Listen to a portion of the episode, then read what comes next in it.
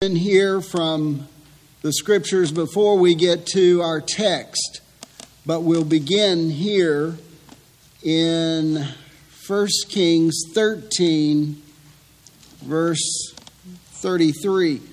So this afternoon, after, uh, after a good, refreshing dinner and nap, uh, Linda asked, so, what are you preaching on tonight?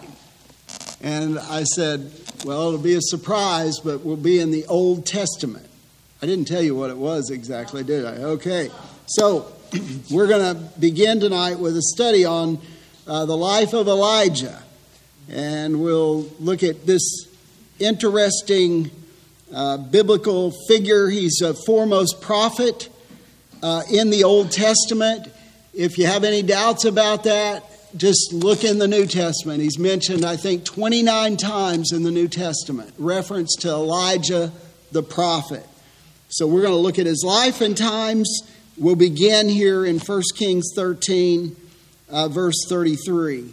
The, uh, the Old Testament or the, the admonition in the Pentateuch from the book of Deuteronomy was that the children of Israel should never give themselves to idolatry and that if they ever would give themselves to idolatry, that there would be severe consequences uh, for their actions. And what we're going to trace right now is their descent under the leadership of wicked kings into idolatry. And that's, that's, as, that's as bad as it gets but there are even more ramifications that come from the worship of false gods.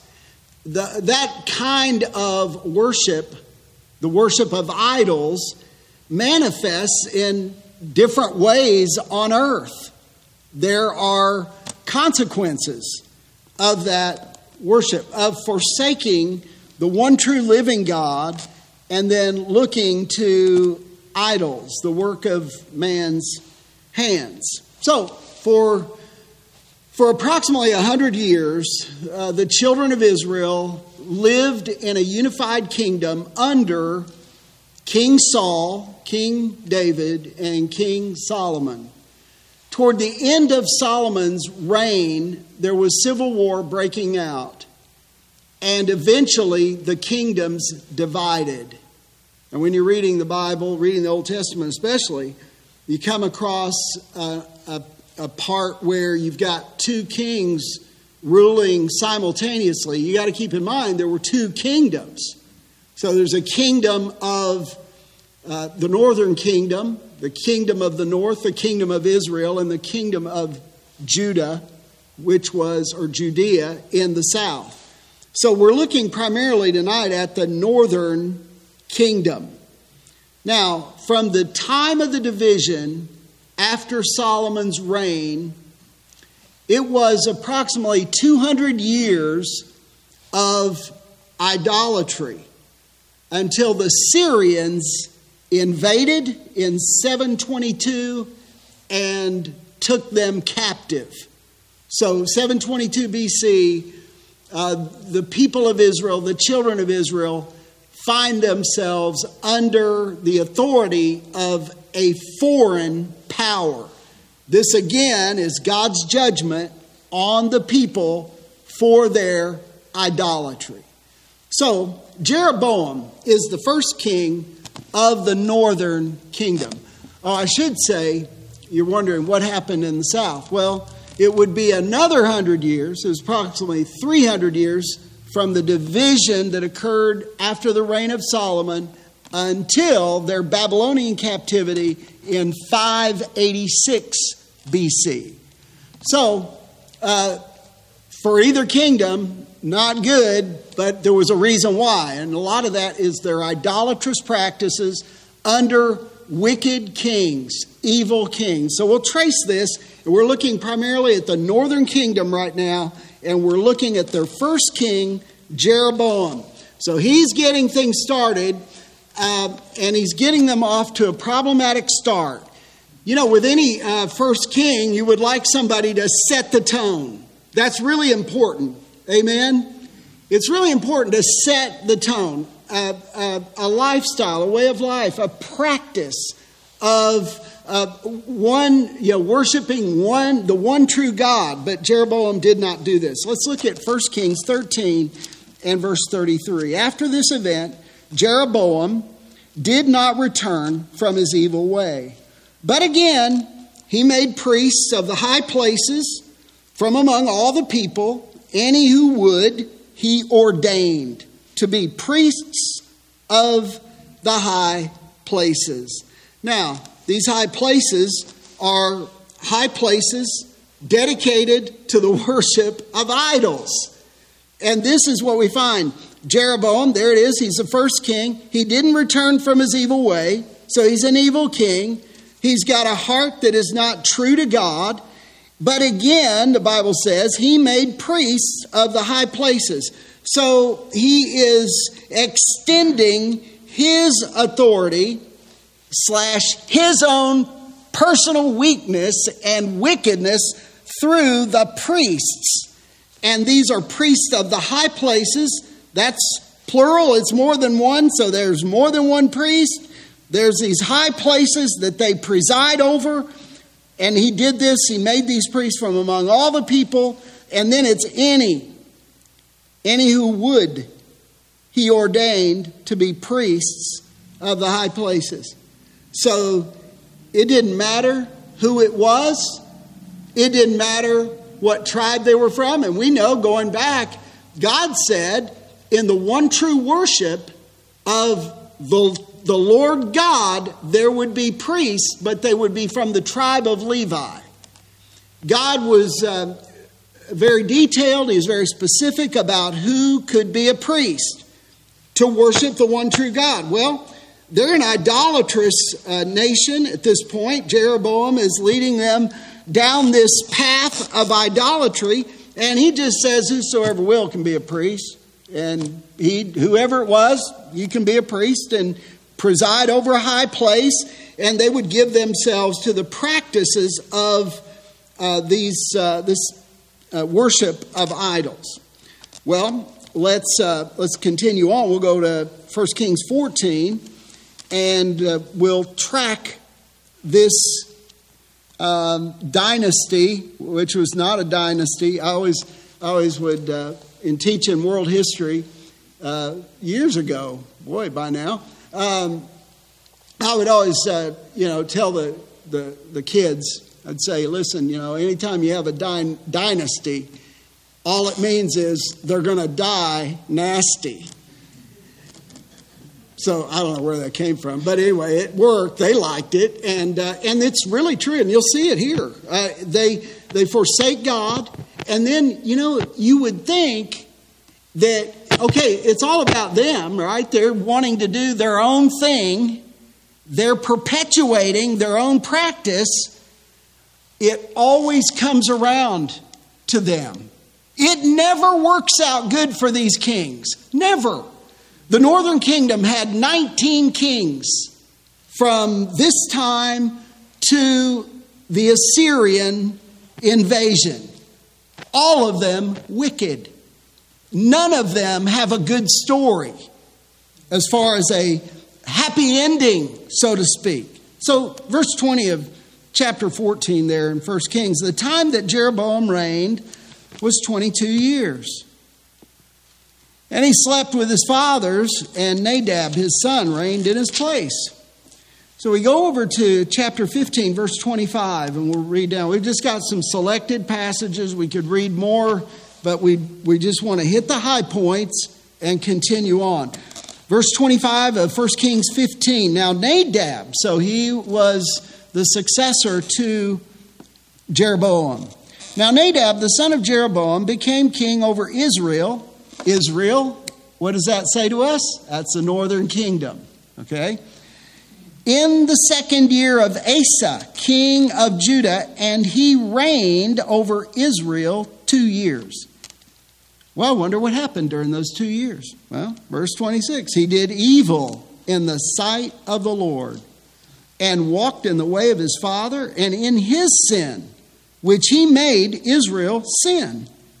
Then Baasha, the son of Ahijah of the house of Issachar, conspired against him.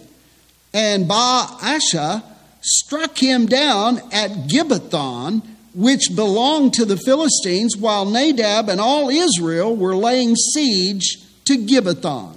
So Baasha killed him in the third year of Asa, king of Judah. See, we have these two kings here. Um, we have Nadab, we have Asa, and Baasha is says in verse 28 that he killed Nadab in the third year of Asa, king of Judah, and reigned in his place. It came about as soon as he was king, he struck down all the household of Jeroboam. It always comes back. So you, here you have this wicked king, and what's he doing? He's killing another wicked king, and he's taking care of his whole house, which was a practice back then. If a king rose to power, he would generally try to eliminate everybody in the previous house. So, in the household of Jeroboam, and he did not leave to Jeroboam any persons alive until he had destroyed them, according to the word of the Lord, which he spoke by his servant Ahijah the Shilonite. And because of the sins of Jeroboam, which he sinned, and which he made Israel sin, because of his provocation with which he provoked the Lord God of Israel to anger. Now, I want to make a note here before we, before we proceed, and it's, imp- it's an important note. I think the way this reads and what it communicates to us is really important. Notice in verse 30 because of the sins of Jeroboam, which he sinned. Okay, so he's a sinner. Okay, he's evil in his own heart, he's idolatrous in his practice. But it doesn't stop there. And here's the responsibility of a leader, a king in this case. Look at this. And which he made Israel sin. So he used his kingly authority to bring his own evil on the people of Israel.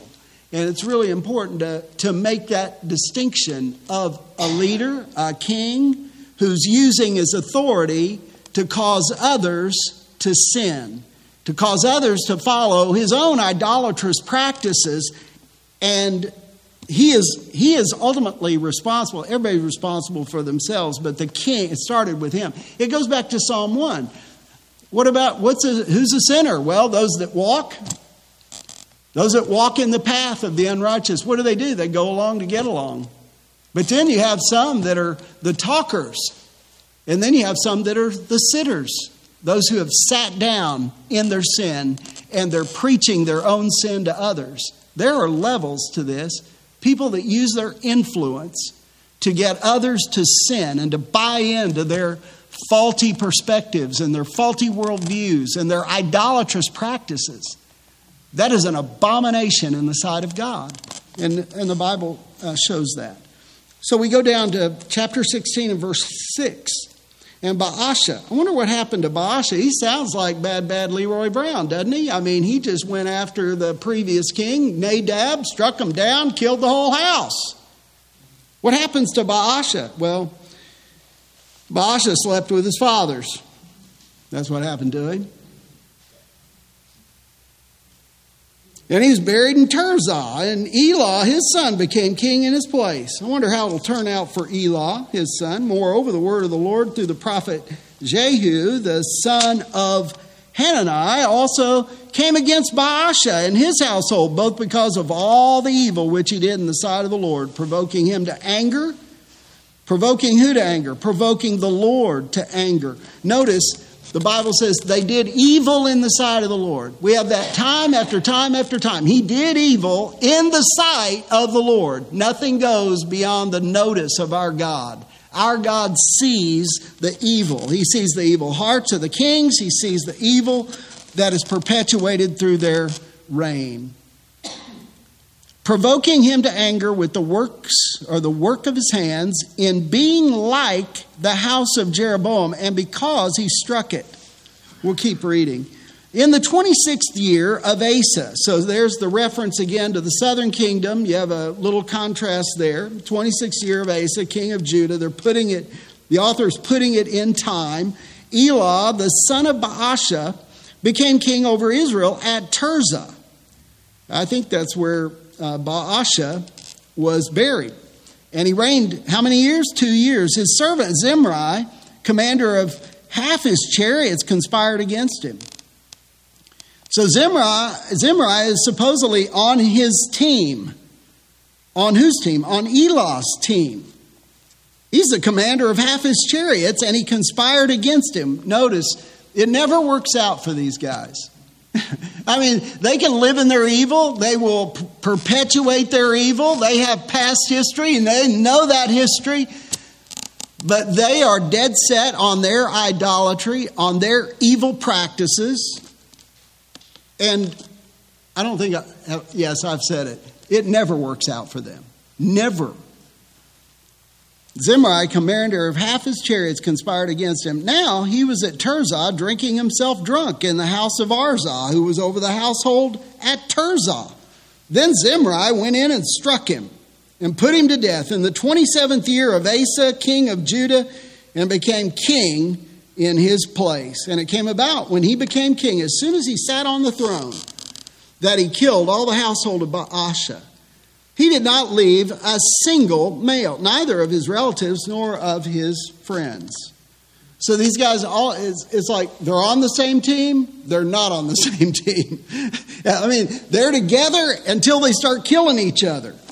Thus Zimri destroyed all the household of Baasha according to the word of the Lord, which he spoke against Baasha through Jehu the prophet for all the sins of Baasha and the sins of Elah his son, which they sinned, and which they made Israel sin, provoking the Lord God of Israel to anger with their idols. And over to verse 21, same chapter. Then the people of Israel were divided into two parts.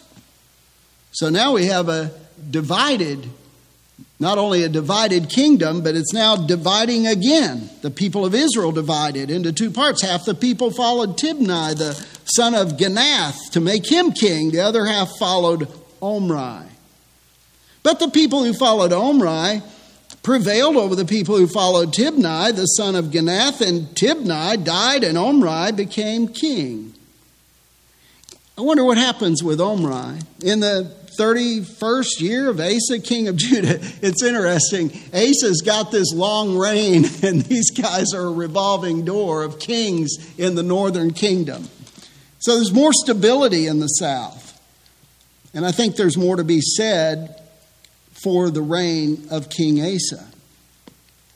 Omri became king over Israel and reigned 12 years. He reigned six years at Tirzah. He bought the hill Samaria from Shemer for two talents of silver, and he built on the hill and named the city which he built Samaria, after the name of Shemer, the owner of the hill.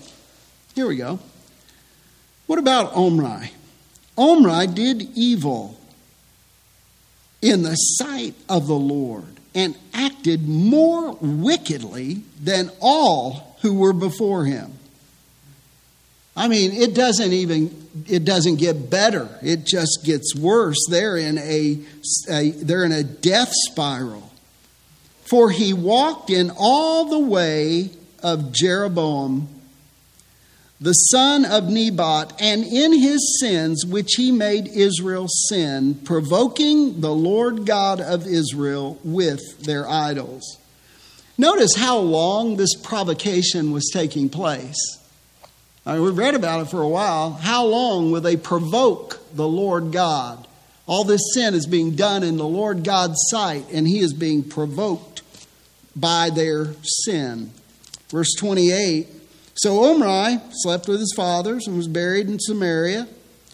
Here we go. And Ahab, his son, became king in his place. Verse 31 through 33 and we're almost there. We are right there It came about as though it had been a trivial thing for him to walk in the sins of Jeroboam, the son of Nebat, that he married Jezebel.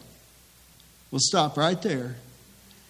Now, in just our short reading together, this is the first king that we have read married and who he married. So that's significant. That just alarm bells go off.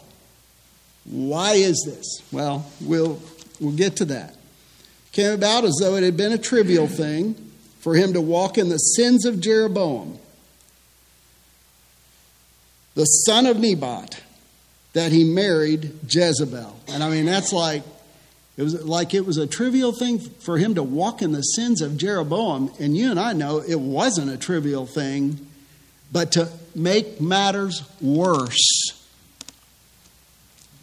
he married Jezebel, the daughter of Eth Baal or Baal, king of the Sidonians, and went to serve Baal, Baal, and worshiped him.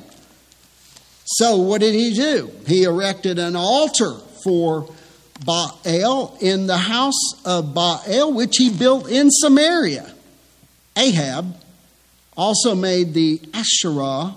Thus, Ahab did more to provoke the Lord God of Israel than all the kings of Israel who were before him.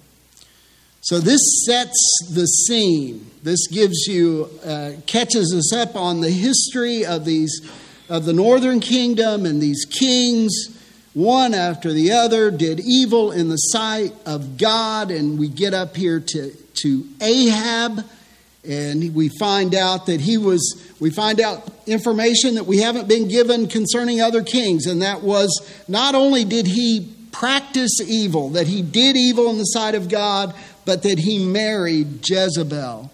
And she is the daughter of Ethbaal, and this is where the god, so called Baal or Baal, is, becomes the center of attention. Uh, the god of fertility, uh, the god of the seasons, the god of the rain.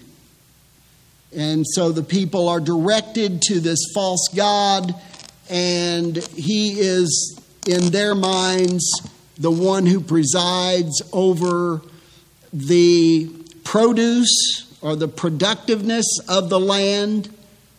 And this is the one that they're looking to, this Baal. And they build him a house in Samaria. And then Ahab went further than that and made the, the Asherah, the wooden symbol of a female deity.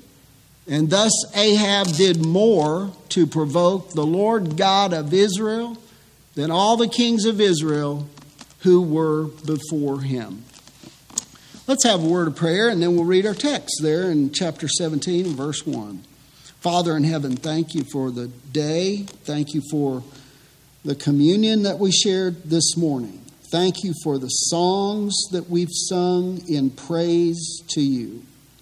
God, we pray that you would continue to grow our hearts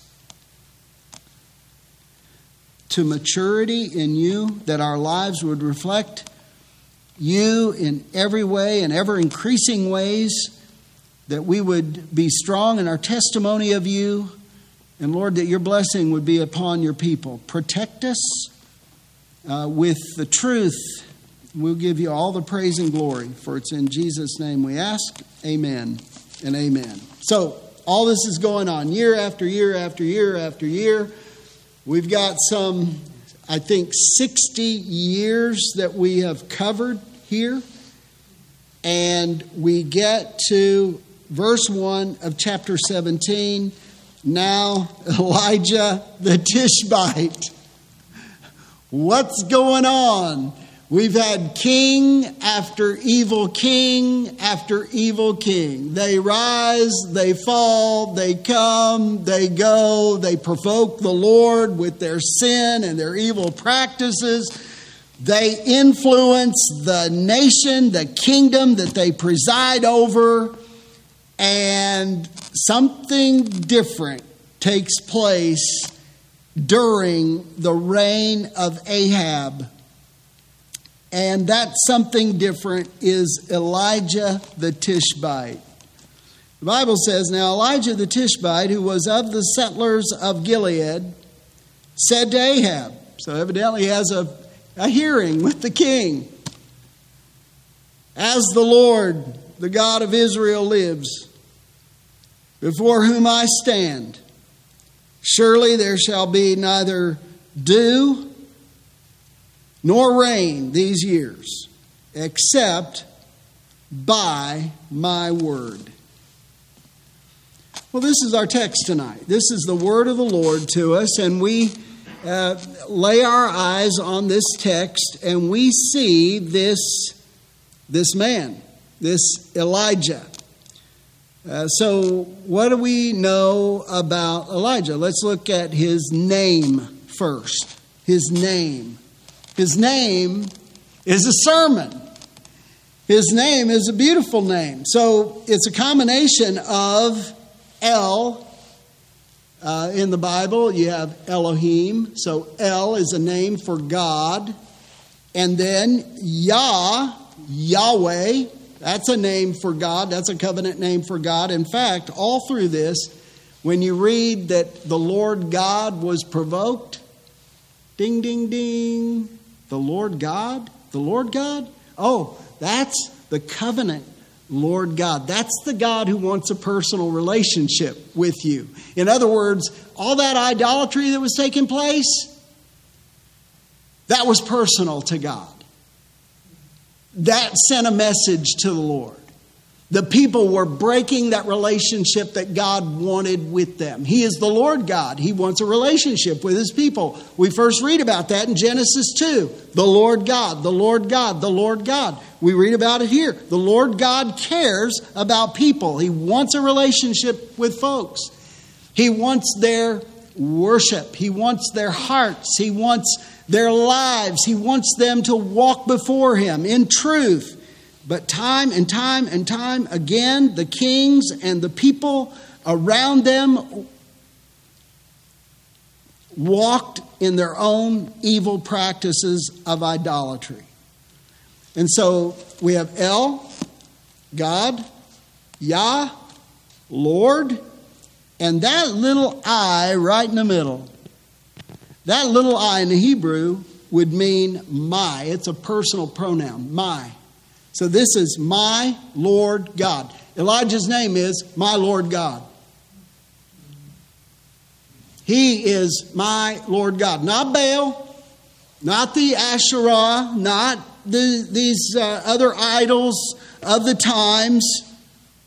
He was not there to do homage to the king, Ahab.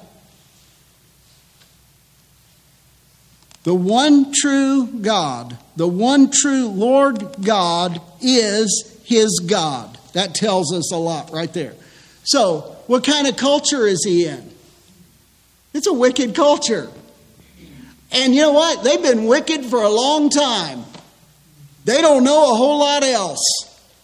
And all of a sudden, on the scene, God raises up this man to bring God, the Lord God, honor and glory and praise.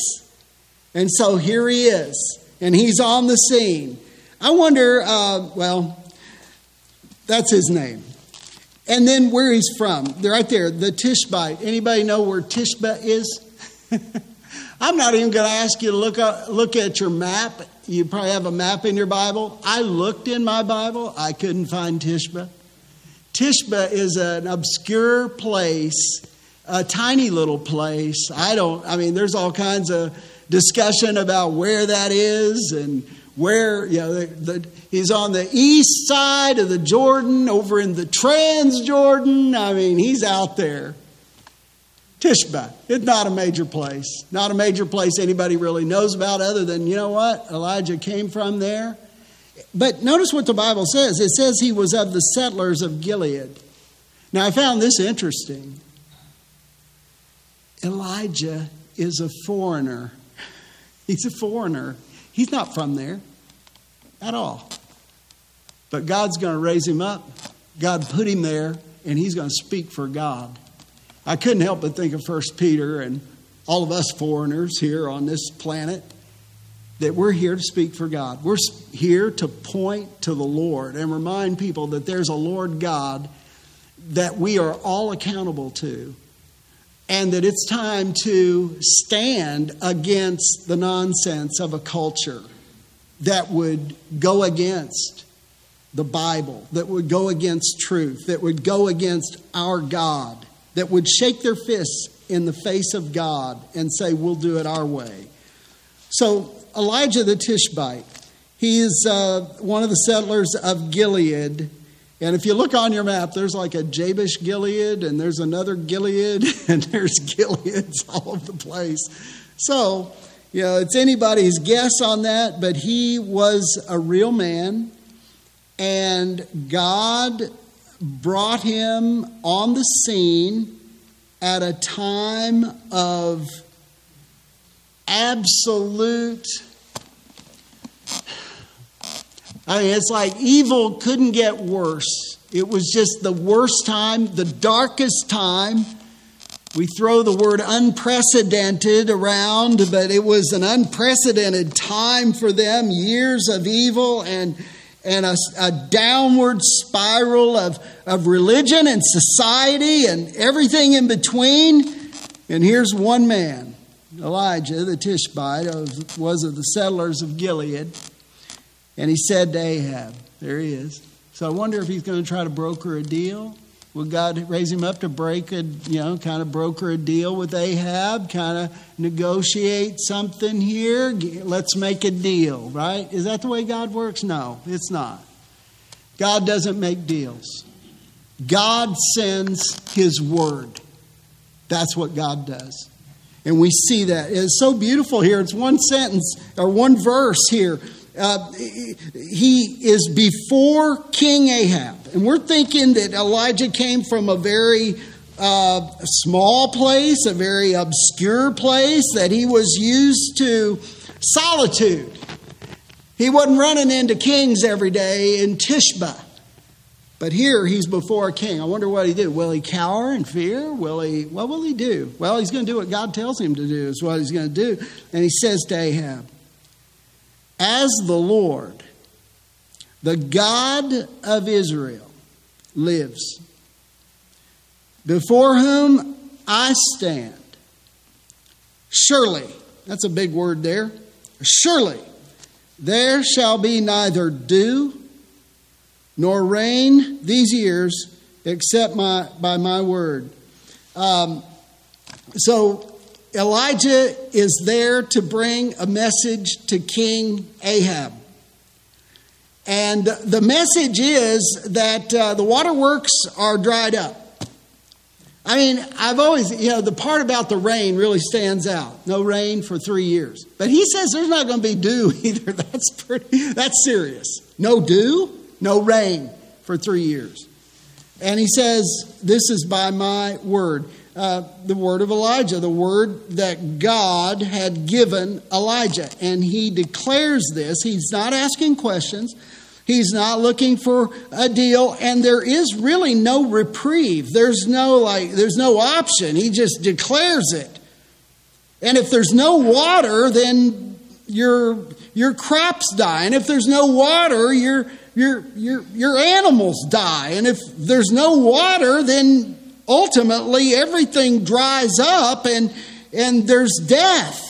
And all of this was a consequence of the evil that we see.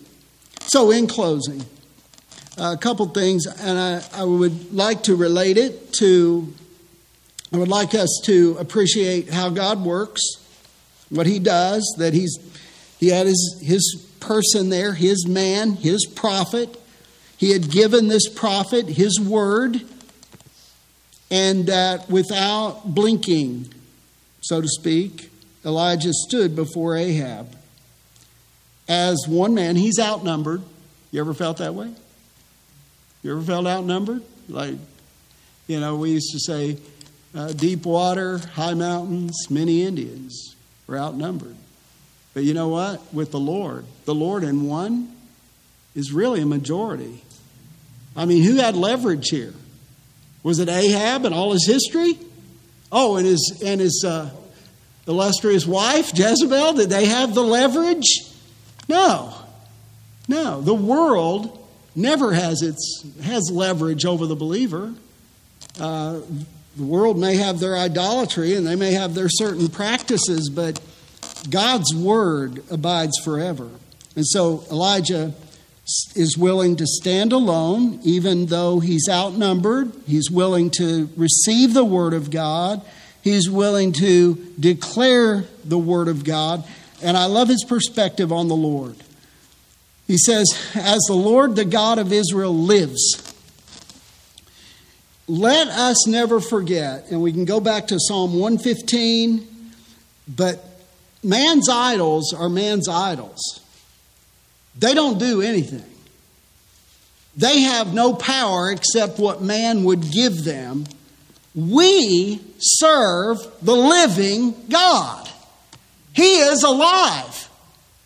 He has given us a living hope. He has given us all kinds of provision. He's given us spiritual resources, His Word, His Spirit, the fellowship of brothers and sisters in Christ. He's given us opportunities to praise Him and to grow in the likeness of Jesus. This is our living God, He's active in our lives. Let us worship Him in spirit and truth. Let us forsake the idols of the world. Let's not even uh, glance at those idols of the world. Let's not even entertain those idols of this world, but let's give our attention to God as Elijah did in this text and let's stand before Him. He says, Before whom I stand, meaning it is God that matters. It's, it's, it's what God thinks about us and our lives before Him that really matter. It is not about what kings say of us. It's not about what the rank and file say of us. It is about what God thinks about us and what God, the Lord God, says about His people. Father in heaven, we thank you for the time tonight. We thank you for uh, this, uh, well, this account of Elijah. And I pray, God, you would really use this to, to work in us and to firm our commitment to you in the midst of a hostile world. Lord, that we would be willing to take your word, to declare your word, to speak your word, to share Jesus with others that we would do this knowing you are the living God and we stand before you. We stand before you now, before your face. We stand, and one day we will stand before you again. So, Lord, help us, encourage us tonight, and may your blessing be on us this week, we pray. In Jesus' name, amen and amen.